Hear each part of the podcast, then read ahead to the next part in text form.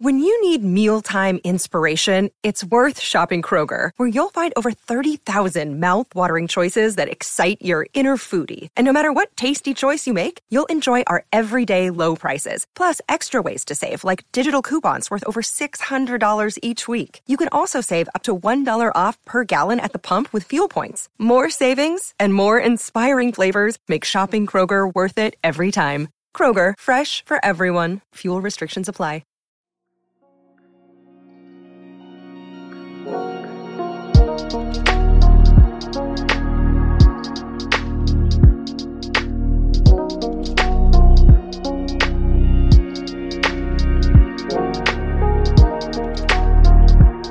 What is going on, everybody? Welcome back to the Clear Out Podcast with your host, Matt Brooks. We are brought to you by Blue Wire Podcasts, and today, yes, I'm going solo. Uh, if you can't already tell from the description, I'm going to be recapping my notes, I guess, from Tuesday's game against the Phoenix Suns, recording this on Wednesday night before the Kings game against the Nets. Uh, so I will not be referencing that as I obviously have not watched that game. Um, and I know many of you will be listening to this on Thursday. So, yeah, sorry, I'm not going to mention a game that I'm thinking the Nets will win. I mean, it'd be weird if they didn't, but I think they're going to get that one. So, no mention of that. We're talking about a game that for me, I know some people will quibble with this. Um, I think tactically, that was the most interesting Nets game that I've watched since maybe December of 2021 against the Clippers, the game that the Nets won. Uh, this game I thought was just there was a lot to pick from here and a lot of things that interested me in the moment and were even more interesting going back and rewatching it, which is what I did with my time today. So um, let's do this. First off, let me start here. I will not be commenting on the refs. Uh, I th- for for those of you that have followed me for a while on social media, or even not that long, even just the last year, uh, you'll know that's not my thing. I don't comment on the refs. I never have. Um, I get it. It's a thing that happens. Um, it can be frustrating, but for me, there's so much beauty in basketball that getting bogged down by something that's frankly out of all of our control is just not worth my time. I I'm sorry. I don't get upset about the refs. I get it. It, it can it can swing certain moments in games, but I for for somebody that likes scheme and tactics, it's just I can't sit down and, and get riled up about this stuff. Part of that is also that I'm not like a fan of any team. So there's no skin in the game for me, I guess, especially with like watching the Nets. I just, I really, guys, I'm sorry. I really don't care if they win or lose. Uh, I like breaking down their wins and their losses, but I, it, it emotionally, it really doesn't uh, resonate with me. So we'll start there. No commenting on the reps, None of that. Instead, what I want to say is that I thought this game was fascinating because both of these teams worked hard to exploit their pain points, if I can use a sales term a little bit. Um, that's right, I'm tapping into my sales background. So their pain points, their their points of emphasis where, hey, maybe this is where, you know, the Suns struggle, or maybe this is where the Nets struggle. Um, and I thought really early, we'll start with what the Suns did to the Nets. Um, you know, I, I thought they they just like for one, really early you could see they were they were really preying on the Nets' tendency to overhelp. Um, and what I mean by that is like guys rotating down to either double team or rotating down to the corner when it isn't their rotation and then and the Suns, I mean, they're just such a well-oiled machine that the second you make that type of a mistake, all of the sudden they're going to hit that extra pass. And and that's an A, I mean, for one, the Suns I, I wrote about it in, in, an article this week for Basketball News, um, which was all about the Suns. Um, they are always stocked with shooters it's not like the Nets where there's one or like two or three non-shooters on the court at a time. No, no, no. Like the Suns are going to play Cam Johnson, Jae Crowder, Devin Booker, Chris Paul.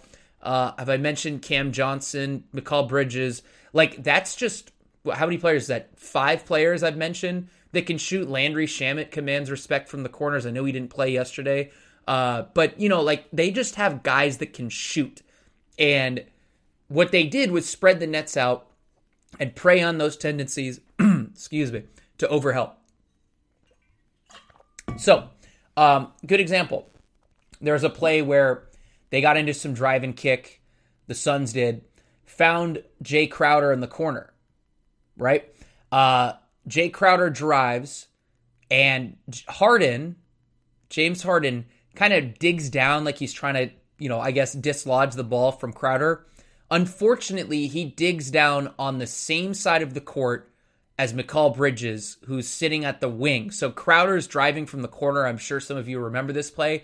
Uh, Bridges is at the wing, and because you know Harden essentially gambles, it's an easy kick to three.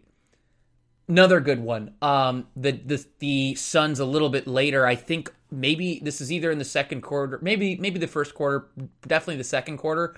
Um, they went to this set called Blind Pig, which is basically just like a give and go set where a, a guy holds the ball at the elbow and hands it off to another guy cutting basically into the paint. So it, it's kind of like giving this guy a runway. Um, and they ran this on the right side of the floor. Kyrie Irving, who I actually think has been really solid since returning. Um, defensively, I, I, he wasn't great in the game against Indiana, like his debut, but again, it was his first game back. So I think he's been really solid. But he makes this mistake here where the Suns are running blind pig. I'm forgetting who's handling the ball. Could have been Elfrid Payton, maybe. Um, handling the ball, dribbling down the basically the right free throw line, and Kyrie helps off the corner. He helps off the strong side corner, which is a big no no. Um, kick to three, Cam Johnson in the corner. I think Cam Johnson misses the three, but it's like they were so sharp in terms of we are going to find the exploits against this team and take advantage of all the little areas that the Nets have slipped really since December with overhelping, with slips to the rim, which I'm about to talk about in a second. Um, just generally trying to take advantage of this team and and I think a big part of why the Nets overhelp so much is because they're always switching. You always kind of have to be on your toes in terms of wait, who am I picking up here? Oh, is this my assignment now because we're swapping on the go? Um, the Suns really took advantage of that. They they said this team is switching a lot, and that's great. And the entire idea of the Nets scheme is to keep the ball in front and just not allow dribble penetration. But we believe that we can scramble them for, for doing that, scramble the Nets for doing that. So that's another good example. Uh, there was another play. It was like the literally on the tip off, the opening tip off, where uh, I think it was Devin Booker, who, by the way, like is such a good screener. I mean, he's just he's like the most awesome super superstar in, in the sense that he's. I think the word for it is like portable. I think that's the word that the smart people on on draft Twitter are using these days. Uh, but but Booker is really portable in that he's a superstar that can fit on like every single team. I could be using that term wrong, but let's say I am for a second. Um, he is somebody that because he's so good off ball, because he's good at creating for himself, because he's a good pick and roll player, especially after playing in Phoenix now, where you give him a screen, he's going to get to where he wants to go. Um, he's a great screener. He just does a little bit of everything. His defense has improved. I mean, I'm just I'm I'm a huge Devin Booker fan. I've become a huge fan of him over the last two years. Um, Booker sets this screen literally right out of the tip off. He sets a back screen, I think, for Nicholas Claxton or on Nicholas Claxton that allows Claxton's man DeAndre Ayton to run to the rim, to dive to the rim. And because he sets that screen, Dev, Devin Booker does, um, Kessler Edwards is forced to pick up Nicholas Claxton and then and then you you kind of see you kind of see that the Nets are in a scramble mode at that point. Then Booker's kind of left alone. Harden picks him up, and Claxton just kind of sit there. It, it, looks almost like musical chairs, where the guy who finishes last kind of realizes, oh wait, there's no other chairs. I don't really know where I'm supposed to go, and that's what Claxton does to a degree. And this is again literally out of the tip off. I don't know how rare it is to see teams run like a set out of a tip off Usually you just kind of like set your offense up and then get into your first uh, drawn up play, which the coach has done on the sideline. But they made this like part of the action. They made the uh, the tip off part of their play. I've never. It's just uncommon, I think. Um, so Claxton's now not sure where to go. The ball finds Jae Crowder, Jae Crowder takes the first three of the game, goes through, and Claxton, you know, as the ball gets into Crowder's hands, you can kind of see him go, ah, that's where I'm supposed to go. So again, it's just little things, scrambling the nets, making them botch their switches off ball. Um, and I think we have to talk about the slips to the rim. Um, you know, for for those of you that have been following, um, you know, online basketball discourse and, and analysis, I'm sure you know, like somebody like Nekias Duncan, who actually I work with at, at Basketball News. Um, he's somebody that's that's echoed this a lot, or actually really championed this phrase quite a bit. Uh, that the best way to beat a switching defense is with slips to the rim, and the Suns emblematized that. They were slipping everything initially in the first half with their bigs. DeAndre Ayton was slipping. JaVale McGee was slipping. Um, and you know there there was a play in the first half where JaVale McGee slipped. Um, I think it was in a pick and roll, probably with Chris Paul. I think it was with Chris Paul. Uh, JaVale McGee slipped his screen, rolled into empty space, Patty Mills helps over. He actually does a really nice job helping and bothering JaVale McGee on the catch. JaVale catches. He's in the short roll now. And then he makes the pass to the corner, which is where James Harden should have been. Instead, James Harden's you know, kind of hugging the guy at the wing. He should have been down in the corner. So, even on those little things, even if the Nets rotated correctly, the Suns were always ready. They knew, hey, this team, and I've actually said this on this podcast a lot, they might nail initial rotations, rotating in front of the basket like Patty Mills did in this play that I described. But those secondary rotations, we know they're not always going to make them, especially if they involve somebody like, I'm sorry, but like James Harden. Uh, we feel really good about getting what we want out of that. And that was a big point of emphasis for the Suns in the first half. Second half, the Nets adjusted, right? They said, okay, you know what? You're going to slip all your screens. Great. When you guys try to slip uh, especially Blake Griffin, who I thought was good. Uh, it was pretty good at in terms of guarding pick and roll men. We'll talk about the rest of his pick and roll defense.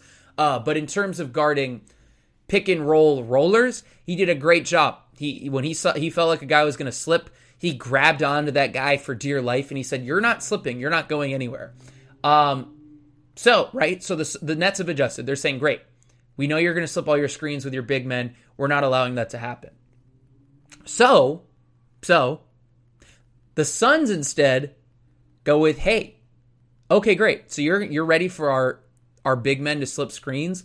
What if we start using Mikal Bridges as a screener, as a slipper? Are you going to be able to handle that? The answer was a firm no.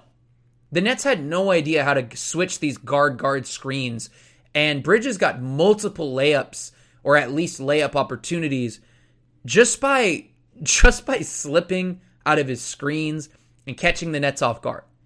I mean, in in in the film that I've watched of of Phoenix, that's a pretty new wrinkle to have Bridges slip screens, and these are the things that they're going to pull out.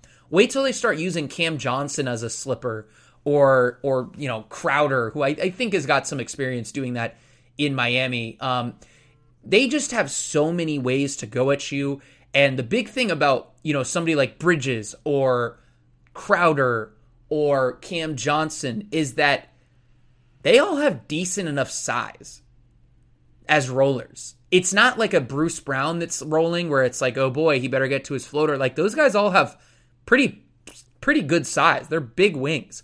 Um, maybe not huge LeBron like wings, but they're really big wings. And that's a huge advantage for them. They can start using those things. So they use Bridges as a as a guy that's slipping screens, and they weren't doing it initially. Like it wasn't like they'd bring the ball down.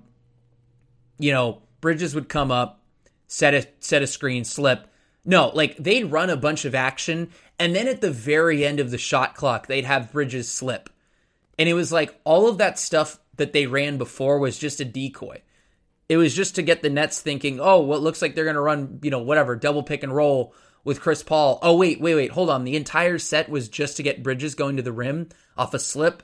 I mean, it was just it was I for someone that likes clearly likes this stuff. Uh, I've done 15 minutes just like reading through a scouting report. Um, as somebody who loves this stuff, though, It was amazing to watch. Uh, another thing the Suns did. Another thing. They really, really preyed on the Nets in transition. This happened the entire game. The entire freaking game. And the Nets have this bad tendency of not calling up matchups in transition, not figuring out, hey, are you guarding the corner? Great. Is the middle covered? Okay, great. Now let's make sure we all have our assignments. They don't, it just, that stuff just doesn't happen. And I hate to say it, one of the main culprits to that is James Harden, who I I don't want to I don't want to make this entire podcast me killing him defensively, but it was bad. It was bad against the Suns. It was bad. And it's been bad this year. I think I said on this podcast that this feels like his worst defensive season to date. You know, I don't think this was his worst game defensively. Like there weren't the number of blowbys that we've seen in certain games. Granted, the Suns aren't really a blow-by team unless they have Cam Payne out there, but I felt like just in terms of how much that the Suns were running their transition with the explicit goal, the explicit goal to get Harden involved was rough. And it's smart, by the way, because Harden, I think more than anybody on this Nets team, Kyrie can do it a little bit. Um, I'm sure there's other people that that will do this too. Um, I'm sure Blake has done this a little bit here and there too. But Harden of of anybody, more than anybody, when he runs back in transition, he doesn't really pick up a man. He just sort of stands in the middle of the paint and just remains just remains standing there and doesn't pick up anybody. He's just sort of like stationary there. I don't know if it's to rest. I don't know if it's like he doesn't know where he's supposed to go or or whatever, or he doesn't care to go to wherever he's supposed to go. But um, the Suns really preyed on that. Another day is here, and you're ready for it. What to wear? Check. Breakfast, lunch, and dinner? Check. Planning for what's next and how to save for it? That's where Bank of America can help. For your financial to-dos, Bank of America has experts ready to help get you closer to your goals. Get started at one of our local financial centers or 24-7 in our mobile banking app. Find a location near you at bankofamerica.com slash talk to us. What would you like the power to do? Mobile banking requires downloading the app and is only available for select devices. Message and data rates may apply. Bank of America and a member FDIC. I, all right, I, I have one play I want to detail Actually, maybe you know I'm, I'm probably going to do a video on on this game, uh, which I get the feeling nobody's going to want to watch, but that's all right. I just want to sort of make it for me, so maybe I'll save this play. But um, I actually let me let me read through it really quick. So the Suns run a pin down screen. JaVale sets a pin down screen for Devin Booker, and in the net size, it looks like oh okay, so they're going to try to give Devin Booker a screen so he can cut to the top of the three you know, for I guess a catch and shoot while Chris Paul's handling. So what we're going to do is we're going to switch. Great, we took that away. Okay, so what does that mean? So we we've switched on this this uh, this pin down play. Now we have uh, Blake Griffin on Devin Booker and Bruce Brown on JaVale. Now normally with how the run with how the Nets would run things, they would say, "Oh, we have Blake Griffin on Devin Booker. Great, let's just give Booker the ball and we're going to let him ISO." That's not what the Suns do.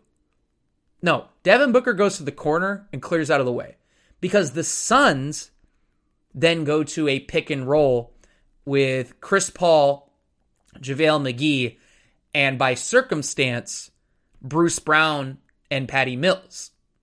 They now have two smaller players guarding a normal pick and roll because they ran this pin down initially. Then the Nets switch again, putting Patty Mills on JaVale. So they run a pick and roll, the Nets switch. All of a sudden, Patty Mills is trying to keep up with the rolling JaVale McGee. And James Johnson, who's in the weak side corner, meaning that he's tasked with rotating over to stop the ball, he says, Oh shit, we have Patty Mills, six foot maybe Patty Mills, guarding JaVale McGee, rolling to the rim.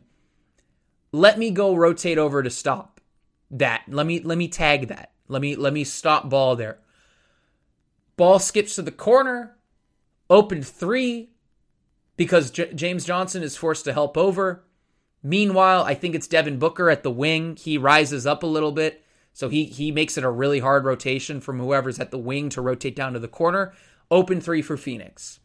And it's just one of those plays where it's like this team is so good and so tactical where they had numerous opportunities to take a good shot and they picked a great one. They had an opportunity to give Booker a catch off the pin down. They had an opportunity to have Booker isolate against Blake Griffin, but instead they went with the completely wide open corner three because they had this pick and roll that put two smaller players from Brooklyn in the action. It's just like they're just so good, man.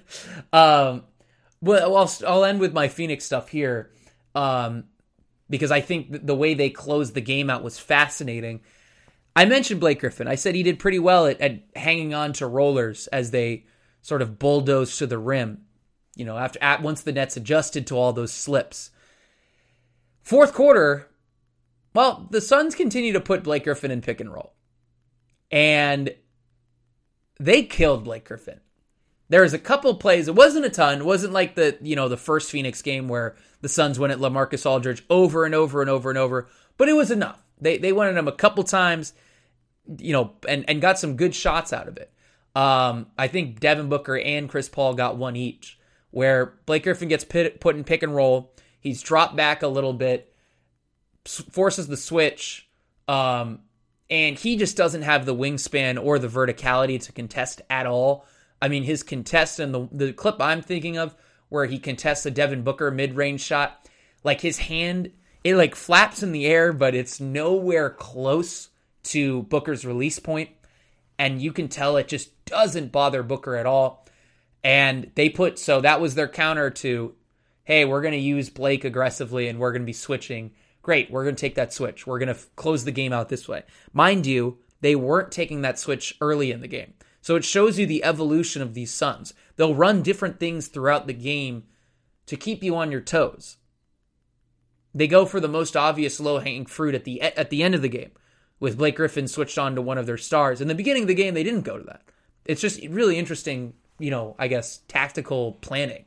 Um, and then the last thing, uh, they had a couple pick and rolls at the very end. I think really in the final seconds of the game, or final five minutes of the game, I should say.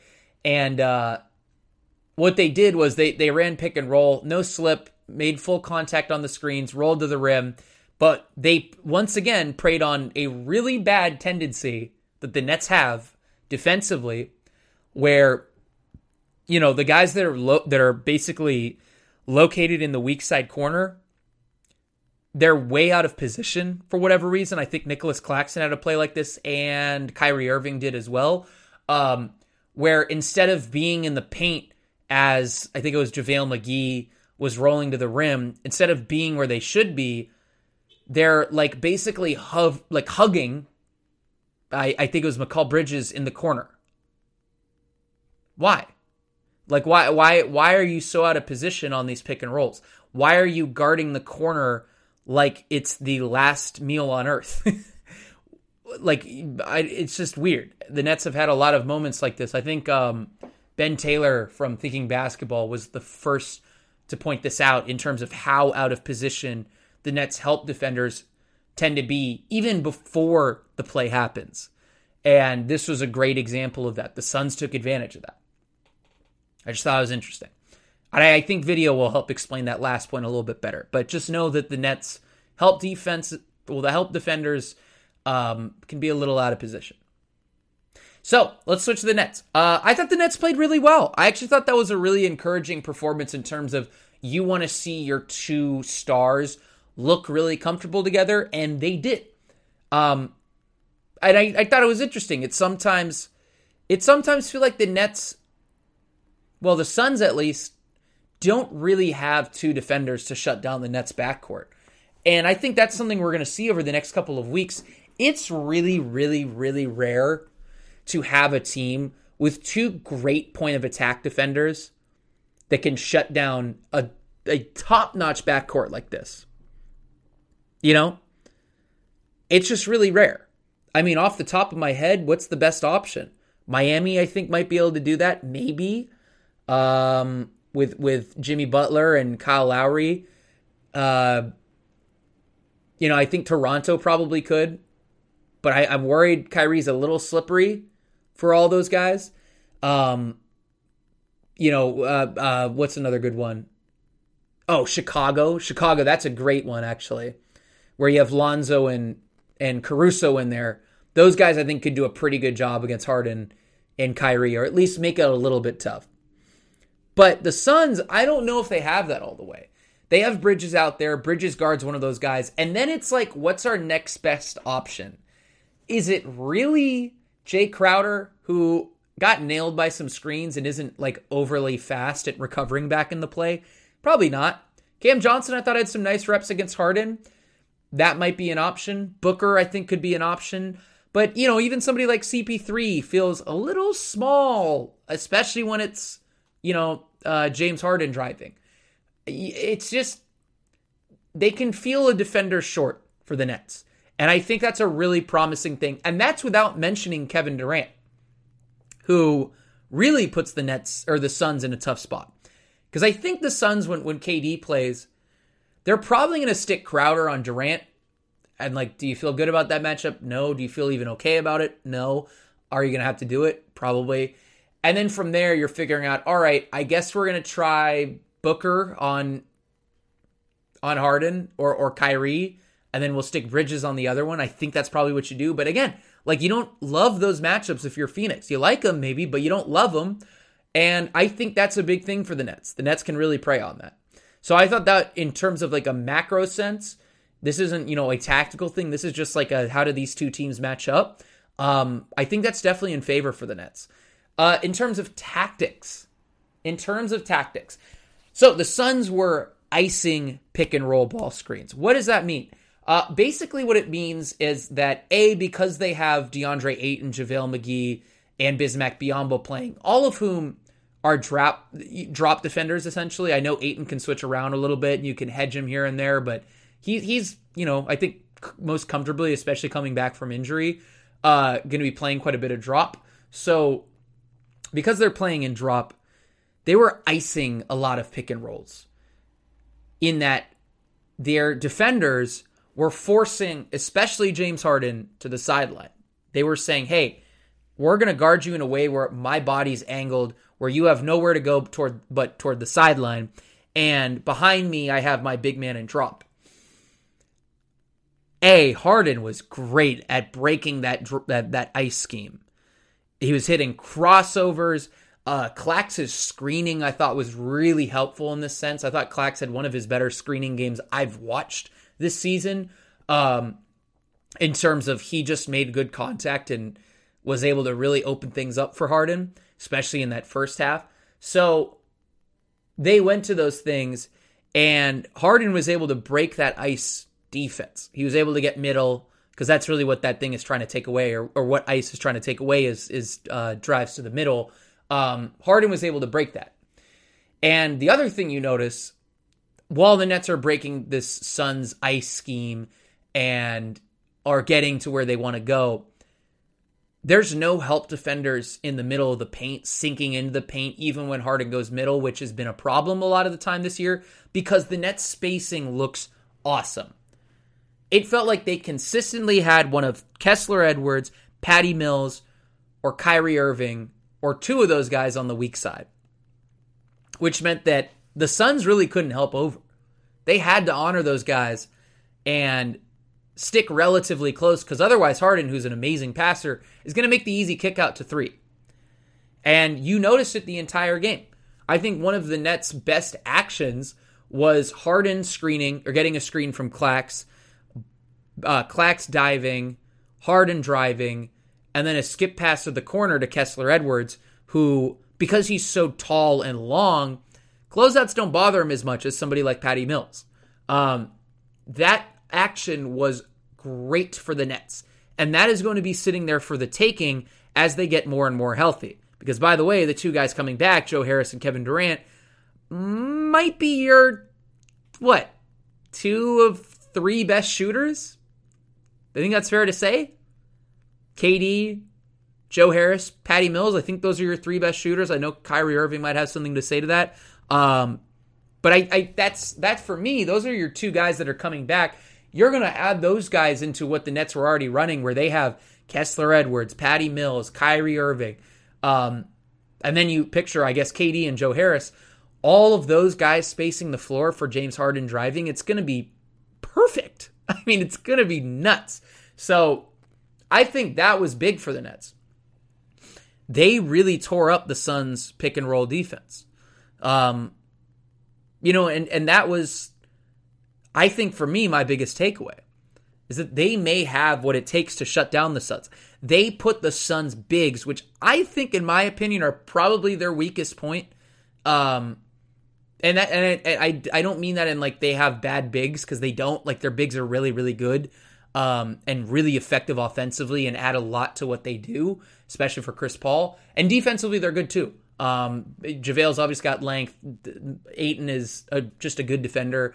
Uh, Biyombo's got quick hands. So, you know, those guys all bring certain things, but against this Nets team, they, you know, they got exposed a little bit to a degree. Um, and also just like how good the Nets screening was, I think also put the Suns in in a predicament here and there. So, I thought that was something that stood out to me. Um, other thing, I uh that I noticed, I thought the Nets also did a pretty good job emptying out a side. What does that mean? Okay, well, basically what it means is instead of running pick and roll where you have one player in a corner and then two players on the other side of the floor, you just don't have anybody in that corner. There's nobody there. You're running on an empty side. There is nobody nearby, no nearby help defenders. You're you're just letting uh, your two, well, your ball handler and your screener go two on two. I thought the Nets did a great job of that. They got some pretty good stuff out of that. There was a play in the second quarter where the Nets got an empty side pick and roll because James Johnson had really good recognition and cleared out. He went from the, I think, left dunker spot to the right dunker spot when he realized, ooh, wait, James Harden and Nicholas Claxton have this empty side of the floor if I get out of here. And it was just great recognition. I, I thought the Nets were really tactical about how they ran pick and roll. They put the, the Suns in a lot of unfortunate situations, and that's all they need to do. They don't need to run crazy sets, you know, like the Suns do, because running pick and roll with James Harden and good spacing and a good roller is all you could ever need. There are so many different options that you can get out of that. Whether it's a step back three, whether it's James Harden's floater, whether it's a lob to the big, whether it's a, a skip pass to the guy in the corner or whether that skip pass to the corner turns into a pass up to the wing. You know that that skips. You know, I guess that um that swing swing action. So those are all things that you can get just from running regular pick and roll, and that's all the Suns need. I, the Nets need. I mean, um, and, and I thought it it came through. It showed up how deadly this team is, and how simple they make it, but also how much that simplicity works to their favor it just kept the Suns scrambling. I felt at a lot of points. And um, that's, I think, my big takeaway is just how good that pick and roll can be. So, in terms of what I thought overall, the game was great tactically. It was fun to watch. Um, the Suns showed why they are a top five. I think they're number two in half court offense, top five in transition offense. They showed why they can do that. The Sun, the Nets showed why they are devastating in the half court with spacing. And I would like to see this game again, or this matchup, I should say. But I hope we get this in the playoffs. This would be an awesome finals. I mean, just terrific. Like, really, just would be so good. Um, so I'm hoping we get that. I I think that'd be a fun little thing to sit down and watch. There's so many things that we haven't really even fully thought about. I talked a little bit about the matchups that the Suns would have in terms of dealing with the big three altogether. Um, I'd love to see, you know, just the different variations that the Nets can run um, with KD back. You know, maybe they start playing out of the post more because we we haven't seen them do that a ton. Maybe there's more post splits. That's something that they could take advantage of the the Suns and try to scramble them that way. Um, so overall, I uh, I I love this. I I can't wait. I really do think I'm going to do a video on this game. Um, you know, obviously there was a ton of plays that I was able to break down in this podcast, and I think it'll just look way better and sound way better if there's actually film to go with it. So I'm excited to put that together. Um, other Nets thoughts? Uh, not a ton. Just the schedule. You know, having the, the the Kings. You know, well, I guess yesterday, if you're listening to this tomorrow on Thursday, uh, that's a game that is sustainable or, or attainable for the Nets. Utah, not playing well, lost 11 out of 14, I believe. Uh, no, no Mitchell, no Gobert for a lot of that stretch. Um, that's a game I think they can win. Going to Denver might be trickier, but but you have your two guys, and it's a 3:30 game, so it could be fluky. We don't know. Um, that's another game I think is attainable. That'll be on Sunday. The Celtics at home. This is probably the, the, the toughest game they have, and not because it's like you know, the Celtics are this crazy tough team, but because we see the team once again without Kyrie Irving.